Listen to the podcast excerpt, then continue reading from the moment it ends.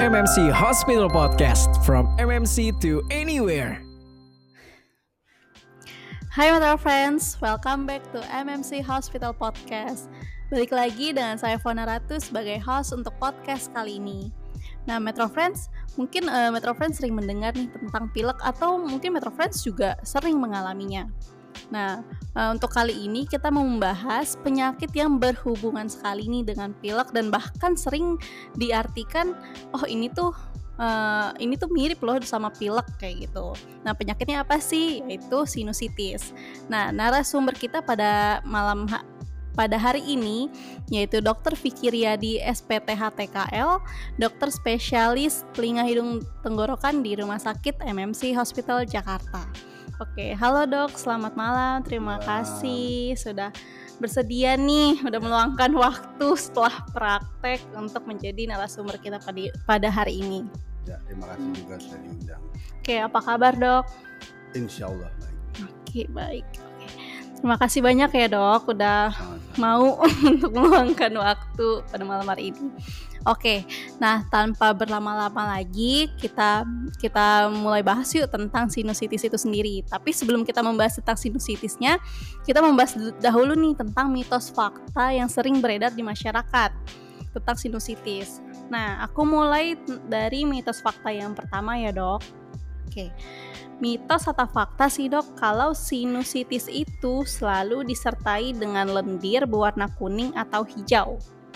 Oke, jadi sebenarnya saya mau meluruskan dulu, mungkin banyak sekali pasien datang uh, dengan keluhan begitu sampai ke dokternya dia bilang saya punya sinus.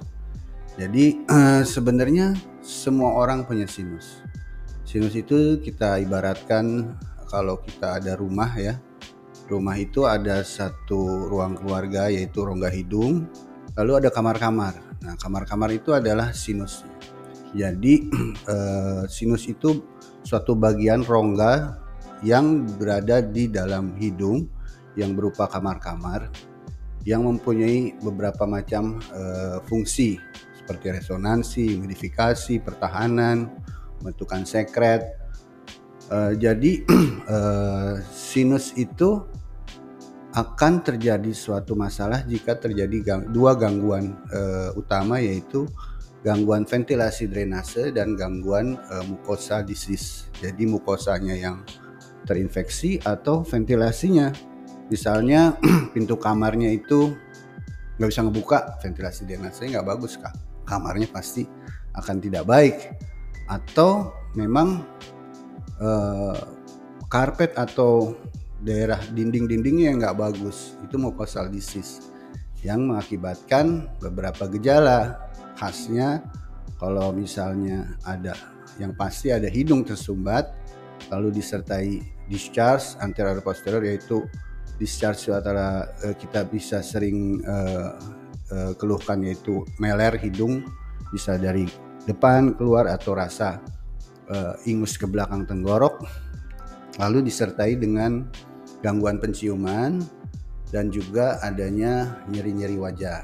Nah, itu sudah eh, apa sudah merupakan kemungkinan adanya sinusitis. Nah, eh, sedangkan sinus dan hidung itu juga mem memproduksi sekret.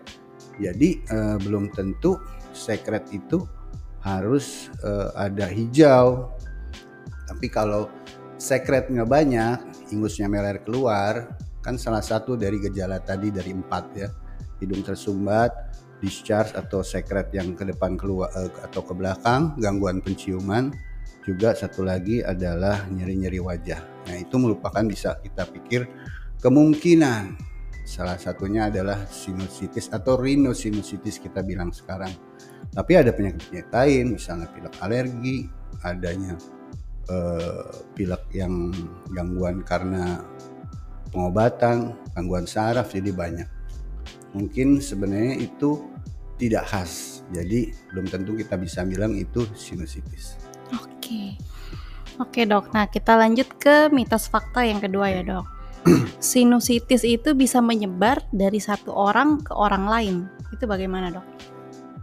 Ya, uh, sebenarnya seperti kita, kita saya bicarakan tadi bahwa di rongga hidung itu uh, seperti ruang keluarganya, lalu sinus itu kamar-kamarnya, dan kita bisa uh, uh, penyebabnya adalah ventilasi dan drainase, sehingga penyebab mengang, uh, mengakibatkan gangguan ventilasi dan drainase itu atau gangguan mukosa disis itu sangat banyak faktornya.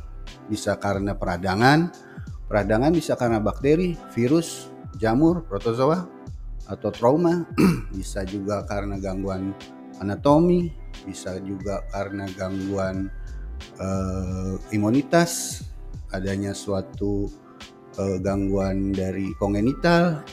nah, jadi uh, penyebab rhinosinusitis, terutama rhinosinusitis kronis itu sangat banyak kalau uh, apa uh, penyebabnya itu adalah virus sehingga terjadi gangguan ventilasi dan drainase di situ dan gangguan mukosa, tentunya virus itu bisa menyebar seperti COVID. Atau yang lain atau influenza bisa menular antara hmm. satu dan lain. Jadi tergantung sekali dari penyebabnya. Uh, tentunya uh, rhinosinusitis itu harus di uh, uh, uh, dielaborasi atau di dicari penyebabnya yang lebih jelas karena sangat banyak gitu. Jadi kalau setiap hari kita memakai hidung, setiap hari kita pakai nafas hidung itu. Jadi uh, filtrasinya ada di hidung bisa aja dia menular kalau penyebabnya adalah misalnya viral. Tapi kalau penyebabnya itu misalnya gangguan kongenital atau gangguan uh, variasi anatomi tentunya tidak akan uh, menular ke yang lain gitu. Oke, berarti mungkin uh, jadi sinusitis, sinusitis itu bisa menyebar kalau penyebabnya itu virus ya dok? Salah satunya. Salah itu. satunya virus. Jadi uh, itu kan uh, sama aja seperti infeksi saluran nafas atas. Jadi uh, virus itu tentu menular, mm-hmm. itu uh, dengan kontak airborne uh, droplet aerogennya. Oke. Nah, kita lanjut lagi nih dok ke mitos fakta yang ketiga. Ini sebenarnya tadi dokter udah sempat jelasin sih tentang penyebab uh, apa salah satu penyebab tentang sinusitis. Nah, apakah semua gejala hidung tersumbat adalah tanda sinusitis, Dok? Ya. Jadi kalau kita menurut uh, kita mengadopsi namanya IPOS yaitu European Paper of Rhinosinusitis ya. Jadi itu adalah kumpulan dari uh, Eh, penelitian-penelitian dari seluruh dunia lalu membuat satu algoritma. Salah satunya adalah untuk mendiagnosis rhinosinusitis itu adalah ada empat gejala. Dua gejala uh, utamanya adalah hidung tersumbat. Lalu disertai dengan uh, nasal discharge tadi ya atau ingus keluar. Yang ditambah dengan gangguan uh, uh, penghidu atau gangguan penciuman juga adanya nyeri nyeri-nyeri wajah. Jadi kalau ada hidung tersumbat, mungkin bisa itu juga rhinosinusitis, bisa juga penyakit yang lain. Oleh itu kita harus cari penyebabnya apa, datanglah ke dokter untuk memeriksakannya. Gitu. Oke. Nah, mitos fakta selanjutnya nih dok, masih berhubungan sama yang tadi. Sinusitis itu hanya terjadi saat kita memiliki saat kita sedang pilek. Nah, itu gimana dok? Jadi uh, ini hampir sama dengan buah simalakama ya gitu. Jadi kalau pilek merupakan rhinosinusitis salah satu tandanya. Kalau rhinosinusitis bertanda jadi pilek gitu muter aja sebenarnya gitu. Jadi hmm. kalau uh, pilek itu uh, tentunya harus uh, pilek itu kan bahasa kita ya itu pilek pilek itu harus dielaborasi elaborasi apa sebenarnya ada orang yang menganggap pilek itu hidung tersumbat ada orang itu menganggap pilek itu meler hmm. ada orang menganggap pilek itu bindeng gitu jadi tentu harus tahu pileknya tuh model seragamnya tuh yang mana gitu. tentunya kalau hidung tersumbat otomatis salah satu kalau memang tidak ada kelainan-kelainan lain seperti anatomi seperti yang lain itu uh, paling mudah adalah uh, kelenjarnya itu uh, di dalam hidung itu membengkak sehingga menyempitkan drainase dari uh, saluran sinus tersebut. Bahkan bisa juga kalau pilek yang tidak berhenti eh, tidak kunjung baik, mungkin ada salah satu eh, penyebabnya itu eh, polip. Oke. Jadi polip itu bisa menutup dari saluran sinus sehingga drainase yang nggak bagus terjadilah rhinosinusitis karena faktor gangguan ventilasi drainase tersebut. Oke. Nah, selanjutnya mitos fakta yang kelima. Makanan tertentu dapat menyebabkan sinusitis. Oke. Ya, eh, jadi salah satu penyebabnya jadi rhinosinusitis kita bagi menjadi kategori besar dua ya, dua kategori besar yaitu menurut onsetnya itu rhinosinusitis akut yaitu kurang dari 12 minggu dan rhinosinusitis kronis yang lebih dari 12 minggu. nah, jadi kalau rhinosinusitis akut biasanya diakibatkan biasanya tapi nggak selalu ya diakibatkan adalah infeksi ah, inflamasi yang diakibatkan oleh infeksi. Jadi eh, tidak berhubungan dengan makanan, biasanya penularan gitu. Nah, kalau rhinosinusitis kronis dia tuh up, eh, on and off ini.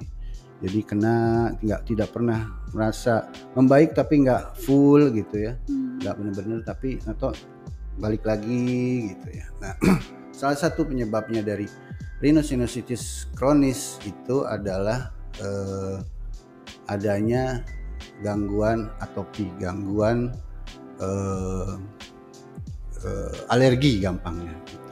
Jadi mukosanya itu eh, mengalami eh, alergi spesifik. Gitu. Jadi kalau misalnya terjadi eh, alergi di situ, maka eh, si si eh, mukosa itu akan sembab. Jadi menutup. Akhirnya ventilasi drainasenya lagi kembali terjadi. Nah, alergi itu bisa inhalan, ingestan, bisa juga eh, kontak gitu. Instan itu bisa juga karena makanan. Oke. Jadi eh, eh, misalnya alergi seafood kepiting dia bengkak-bengkak. Memang lebih lebih terlihatnya itu mukanya bengkak atau apanya bengkak, tapi bisa aja mukosa atau di dalam eh, mukosa hidungnya ikut bengkak juga. Memang ada hubungannya.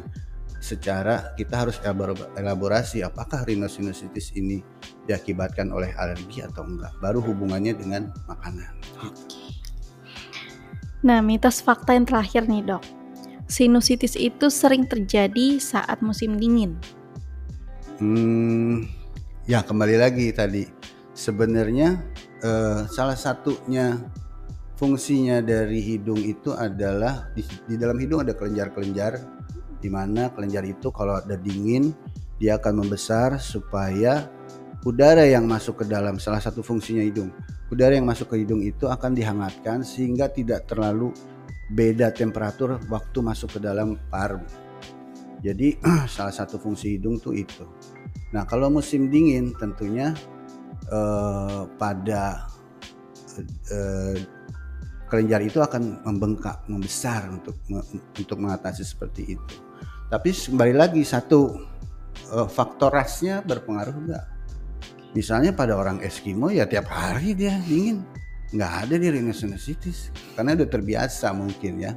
Kedua ada nggak faktor atopi di situ, ada faktor alerginya di situ. Kalau memang alerginya dingin ya dia terserang, mukosanya akan menjadi bengkak gitu.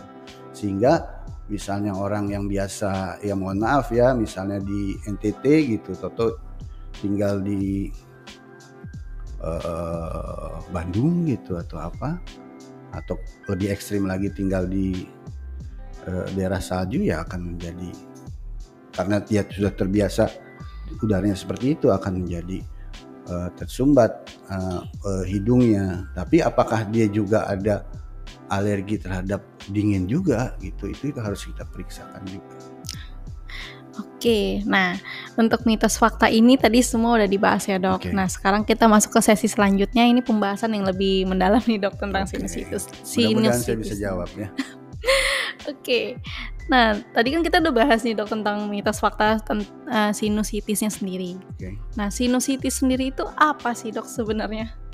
Ya, jadi seperti saya pembukaan tadi kita bicarakan bahwa sinus itu semua orang punya. Jadi suatu rongga yang kita ibaratkan kalau dalam rumah kita masuk ke dalam ruang keluarga itu adalah rongga hidung, lalu ada kamar-kamar.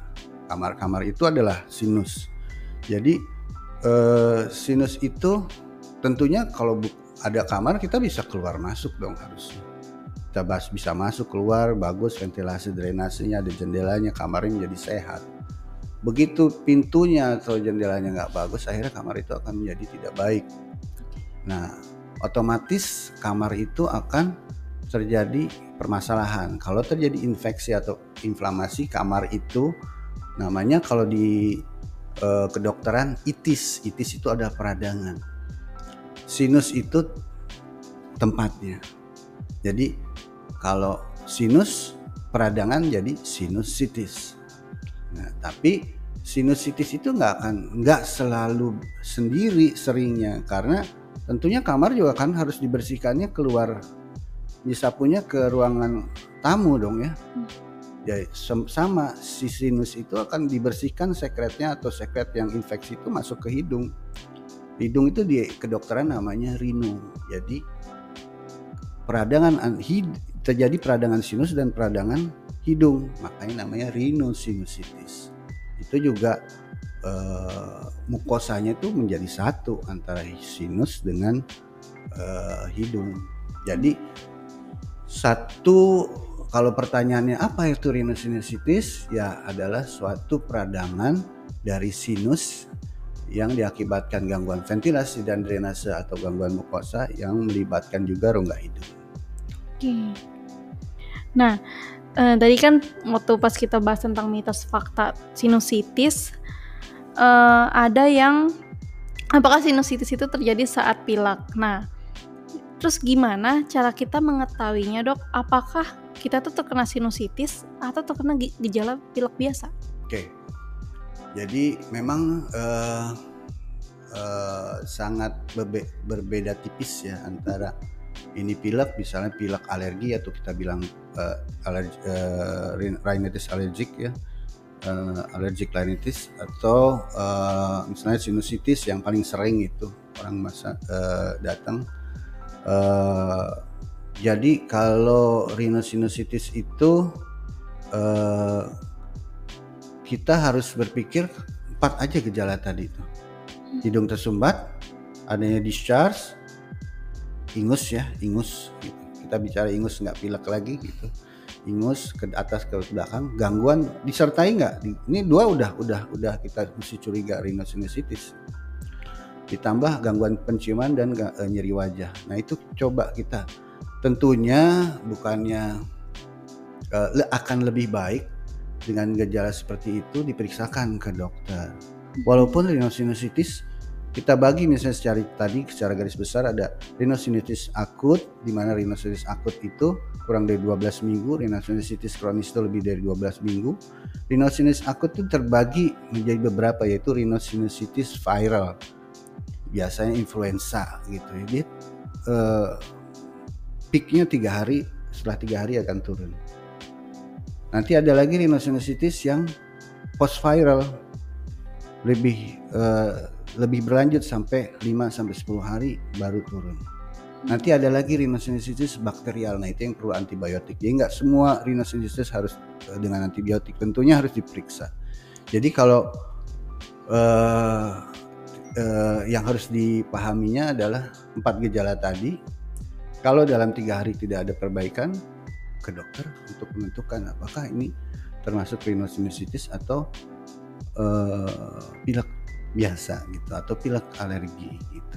Jadi mungkin harus dilihat karena tentunya kita memeriksakan drainase dari sinusnya tersebut dengan endoskop ada nggak uh, sekret keluar dari sinus tersebut hmm. itulah tanda-tandanya dari rhinosinusitis oke nah kalau untuk sinusitis sendiri itu bisa hilang dengan sendirinya nggak sih dok Oke, jadi eh, kembali ini sebenarnya kita bagi dua menjadi garis besar rhinosinusitis akut yang tadi kurang dari 12 minggu dan rhinosinusitis kronis ya. Kalau rhinosinusitis akut itu treatable. Jadi harusnya bisa hilang, bisa bagus karena dia karena infeksi akut atau inflamasi akut bisa diakibatkan infeksi paling sering. Uh, tapi untuk rhinosinusitis uh, kronis itu sangat karena multifaktorial, hmm. itu akhirnya menurut EPOS itu terbagi menjadi tiga kriteria satu eh, kontrol ter- jadi pasiennya itu terkontrol baik dengan obat atau dengan cuci hidung atau dengan penyebab-penyebab lainnya atau mungkin operasi eh partially control ya sebagian eh, s- kadang terkontrol kadang enggak. Bisa karena pengobatan yang enggak adekuat atau kepatuhan dari eh, pasien untuk eh, melakukan pengobatan secara rutin atau uncontrol. Dia tidak bisa terkontrol. Mungkin eh, pengobatannya tidak tepat atau bisa jadi memang penyakitnya eh, belum eh, cukup sulit gitu. Misalnya alergi yang benar-benar eh, apa berat penyebabnya misalnya atau eh, banyak hal banyak hal bisa karena tumor bisa karena polip bisa karena paling sulit adalah rhinosinusitis yang type 2 kalau menurut EPOS itu yaitu berhubungan dengan atopi karena semua mukosanya alergi. Nah, ini tadi aku tuh ada lihat uh, orang ada komen-komenan gitu dok di sosial media. Nah, dia tuh ada pertanyaan sih, Hmm. dok, apakah ada apakah ada kaitannya infeksi gigi dengan sinusitis? Oke, ya bagus pertanyaannya itu. Jadi kita rhinosinusitis tadi kita bagi menjadi dua bagian besar akut dan kronis. Lalu kronis itu kita bagi lagi menjadi eh, primer, primary atau sekunder. Primer itu rhinosinusitis yang diakibatkan oleh gangguan yang ada dalam hidung, seperti ventilasinya, mukosa dalam hidungnya, ada tumor di dalam, ada polip, gangguan eh, eh, apa gangguan anatomi, variasi anatomi gitu dan lain-lainnya. yang sekunder itu rhinosinusitis yang diakibatkan di luar dari hidung. Jadi misalnya gigi. Jadi kalau rhinosinusitis itu kita anggap yang ini ruangan ini ya, ini adalah si- suatu ruangan berarti suatu sinus ya. Berarti kan kita exitnya ke luar situ ya. Hidungnya di situ. nah, si sinus ini terutama sinus maksila ya, terutama sinus maksila itu yang di pipi kita kanan kiri. Eh, dasar dari ruangan ini, lantai ini eh, di bawahnya itu gigi. Jadi rongga mulut di bawah ini, ruangan ini adalah rongga mulut. Nah, gigi ini nempel di kalau dari bawah nempel di atap situ. Nah, kalau giginya bolong dan akar giginya masuk ke dalam lantai ini ke ruangan ini, infeksi dari gigi itu akan masuk. Nah, itu namanya Oke. rhinosinusis dentogen. Jadi, infeksi yang di gigi disebarkan masuk ke dalam eh, sinus mengakibatkan sinus yang terinfeksi. Jadi kalau pertanyaan yang memang disebabkan gigi ada ada kategori itu yang namanya rhinosinusitis dentogen. Kasus kayak gitu banyak nggak sih dok? Eh, lumayan Lumayan. dengan kesehatan gigi yang kurang atau gigi bolong-bolong terutama geraham ya Mm-mm. itu bisa mengakibatkan tapi selama eh, akar giginya nggak masuk ke dalam sinus dia nggak mengimport infeksi dari gigi ke dalam eh, sinus Oh, oke. Berarti kalau ada infeksi gigi juga itu bisa ngaruh ke sinusitis Bisa. juga ya? bisa Oke. tadi rhinosinusitis dentogen namanya Nah itu gejalanya sama nggak sama yang dari penyebab Sama. yang lain? Sama ya? sama tapi eh, ada kekhasan oleh karena itu makanya rhinosinusitis itu ada khas-khasnya jadi yang harus diperiksa yaitu rhinosinusitis dentogen itu termasuk yang sekunder di mana dia unilateral di sebelah satu sisi aja. Seringnya satu sisi walaupun bisa aja kalau giginya bolong-bolong semua dua sisi tapi biasanya satu sisi. Lalu pasiennya itu eh, mengeluh pasti ada gangguan gigi. Hmm. ya kedua eh, pasien itu mengganggu mengeluh gangguan eh, bau penciumannya. Kalau rhinosinusitis karena bengkak-bengkak eh, dia nggak bisa tertrace baunya ke atas dia gangguan penurunan penciuman kalau ini malah gangguan bau jadi pasien merasa bau hidungnya selalu bau ada seket ke belakang dan itu biasanya eh, kalau kita periksa kita bisa dapatkan sekret yang mengalir dari pintu sinus itu Hmm. ke tenggorok. Oke. Nah berarti kalau misalkan ada kaitannya nih dok antara infeksi gigi sama sinusitis. Ketika ada infeksi gigi itu dan mungkin udah mulai ada berasa nih gejala dari si sinusitis itu yang perlu kita kontrolin dulu itu ke sinusitisnya atau ke giginya dulu? Ya, karena giginya itu sebagai pengimpor Heeh. source atau fokus dari infeksinya, berarti giginya harus dibereskan. Oke. Tapi s- s- disertai dengan eh, kontrol ke eh, THT untuk eh, karena seperti tadi kalau infeksinya ada di dalam Mm-mm. sehingga pintunya akan bengkak ketutup penuh di, di situ. Apakah pengobatannya bisa udah selesai atau belum? Tapi tentunya nggak bisa kita atasi rhinosinusitis aja Hmm. tanpa kita beresin source dari eh, infeksinya. Jadi giginya harus dibereskan dulu. Oke. Nah, ini mungkin ada pertanyaan tapi eh, tentang salah satu mungkin penyebabnya nih dok dari sinusitis. Jadi aku tuh punya kenalan dia ada sinusitis dan dia bilang katanya karena dia sering makan dendeng. Jadi makanan yang dibakar-bakar. Hmm. Karena orang tua aku juga sering bilang nih ke aku jangan sering makan yang bakar-bakar nanti sinusitis. Nah itu gimana dok? Mungkin saya salah ya, tapi Hmm. menurut saya apa yang saya baca itu nggak ada hubungannya. Gak ada hubungannya ya. Iya. Oke. Nggak ada dibakar-bakar, makanan yang dibakarkan, Mm-mm. bukan hidung yang dibakar. Bukan. Oke berarti itu nggak ada hubungannya ya dok? Enggak, enggak ada. Kecuali dia emang alergi atau apa. Oke, berarti itu mungkin karena ada alergi lah, Ya. makanya itu terjadi sinusitisnya itu. Pilek alergi dulu. Kalau dia memang uh, ada alergi, dia masuk ke pilek alergi dulu. Oke. Oke, nah kalau untuk eh, pencegahan sinusitis sendiri nih dok yang bisa kita lakukan di rumah tuh gimana sih dok? Ya, eh, pencegahan nomor Hmm. satu sebenarnya kita harus tahu badan kita sendiri seperti apa ya. Kalau memang Mm-mm. dia berlangsung terus-menerus ya kita periksakan ke dokternya. Tapi kalau seperti tadi kalau adanya gangguan eh, seperti rhinosinusitis akut, eh, mungkin kita sudah diajari oleh eh, pengalaman kita sebelumnya yaitu pada kasus pandemi ya. Jadi kita bisa lakukan cuci hidung. Oke. Cuci hidung itu ya. membantu seket itu di mana sekret itu bisa dibersihkan. Yang tadinya sebenarnya dibersihkan otomatis dari hidung kita, tapi dia eh, di- dibantu oleh cairan tersebut sehingga memudahkan kerjanya dan eh, setelah itu mungkin memeriksakan ke dalam ke dokter. Jadi memang cuci hidung itu memang sangat Ya, disarankan ya, apalagi dok. sekarang polusi-polusi ya. Saya Mm-mm. rasa eh, nggak ada salahnya untuk cuci hidung Oke. dengan NaCl ya. Nah, oke kalau misalkan kita menderita sinusitis nih dok, itu perawatan apa aja sih yang biasanya dokter berikan gitu? Ya pastinya kita pas eh, untuk secara garis besar saya tentukan nih rhinosinusitis akut atau kronis. Lalu sinusitis akut yang yang apa tipenya? Viral, post viral, atau bakterial, eh, atau akut akut recurrent. Kronis, kronis apa? Kronis exacerbasi akut. Lalu kita cari penyebabnya apa. Lalu kita lihat pasti kita dengan endoskop.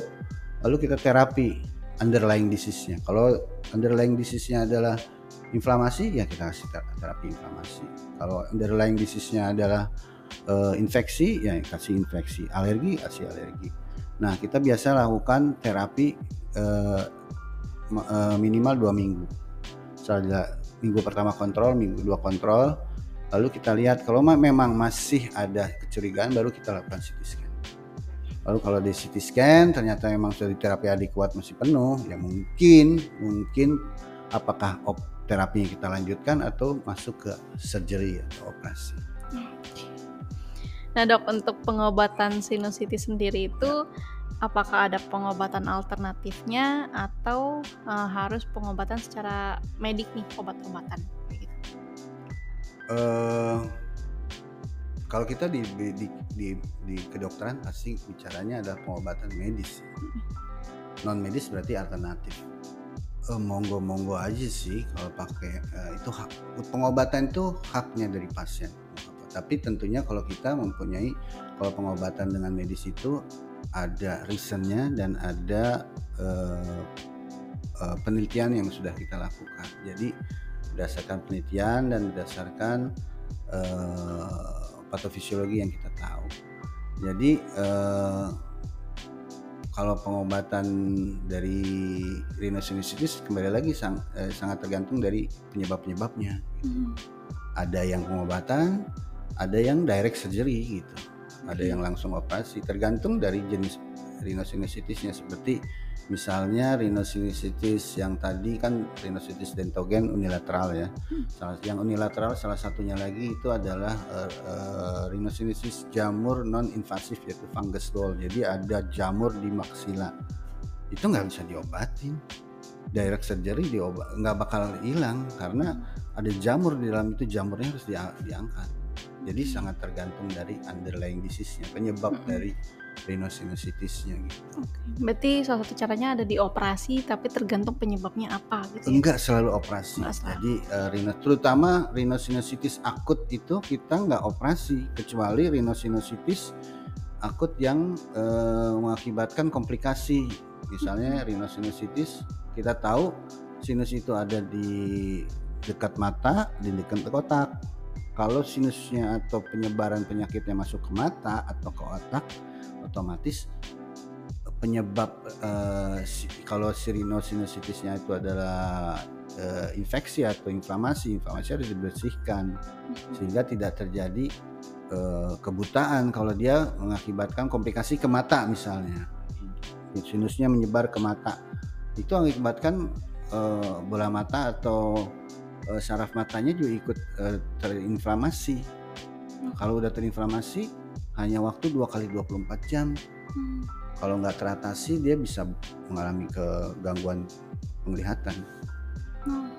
Itu dia menyebarnya itu bisa ke mana-mana ya, gitu ya? Bisa dong? karena uh, sinus itu berbatasan dengan mata, hmm. berbatasan dengan dasar otak dan hmm. berbatasan dengan pembuluh-pembuluh uh, darah di uh, dekat leher dan di belakang sinus tersebut. Nah kalau oh ya ini mungkin aku lupa tanya ini. Biasa kalau misalkan yang sinusitis itu rentan terjadi di umur berapa sih dok? Oke, jadi uh, kita kita bagi juga menurut penelitian bahwa uh, rhinosinusitis sinus itu mulai terbentuk mulai dari uh, lahir lalu uh, komplit biasanya kalau tidak ada gangguan tuh sampai umur 9 sampai 12 tahun di mana sinus itu kan kita menjadi masing-masing hidung ada lima sinus sinus maksila sinus ethmoid anterior ethmoid posterior sphenoid dan frontal. Nah itu masing-masing ada drainasenya. Uh, tentunya uh, pada uh, anak itu karena dia belum terdevelop dengan baik juga ada penyakit-penyakit yang lain, rongga-rongga uh, uh, sinus yang masih rongga hidung masih kecil, tentu ke, paling banyak pada anak itu adanya penyebab rhinosinusitis adalah gangguan ventilasi drainase yang diakibatkan uh, pembesaran kelenjar uh, tonsil yang belakang hidung yang kita sebut adenoid. Sehingga uh, sekretnya berkumpul di belakang rongga hidung mengakibatkan karena hidung dipakai terus mengakibatkan inflamasi di dalam situ. Jadi eh, tindakannya ya terapi medikamentosa atau pengobatan atau kalau memang tersumbat adenoid yang dibereskan bukan hmm. sinus yang dibereskan itu pada anak okay. itu kalau udah dewasa sangat banyak penyebabnya nggak selalu juga operasi sih hmm. oke okay. nah mungkin ini untuk sekalian closing boleh dong dok, bagi jadwal dokternya di MMC itu dokter praktek okay. setiap hari apa sih? Ya, uh, saya praktek uh, hari Kamis jam 5 sore sampai selesai dan hari Sabtu jam 1 siang sampai selesai. Biasanya sih dua jam saya praktek. Oke, terima kasih banyak Dokter Vicky ya. sudah menjawab semua pertanyaan tentang sinusitis. Nah, untuk Metro Friends yang mungkin memiliki uh, pertanyaan tentang sinusitis kepada Dokter Vicky, nanti bisa DM ke Instagram kita di @mmchospital dan jika Metro Friends memiliki topik nih yang ingin di request untuk dibahas di podcast selanjutnya, bisa juga DM di Instagram kita di @mmchospital. Oke, sekian Metro Friends untuk podcast kita hari ini. Terima kasih sudah menyaksikan dari awal sampai habis dan terima kasih juga untuk Dr. Vicky yang sudah bersedia untuk menjadi narasumber kita pada malam hari ini. Oke, see you on the next MMC Hospital podcast berikutnya. Bye bye. MMC Hospital Podcast. From MMC to anywhere.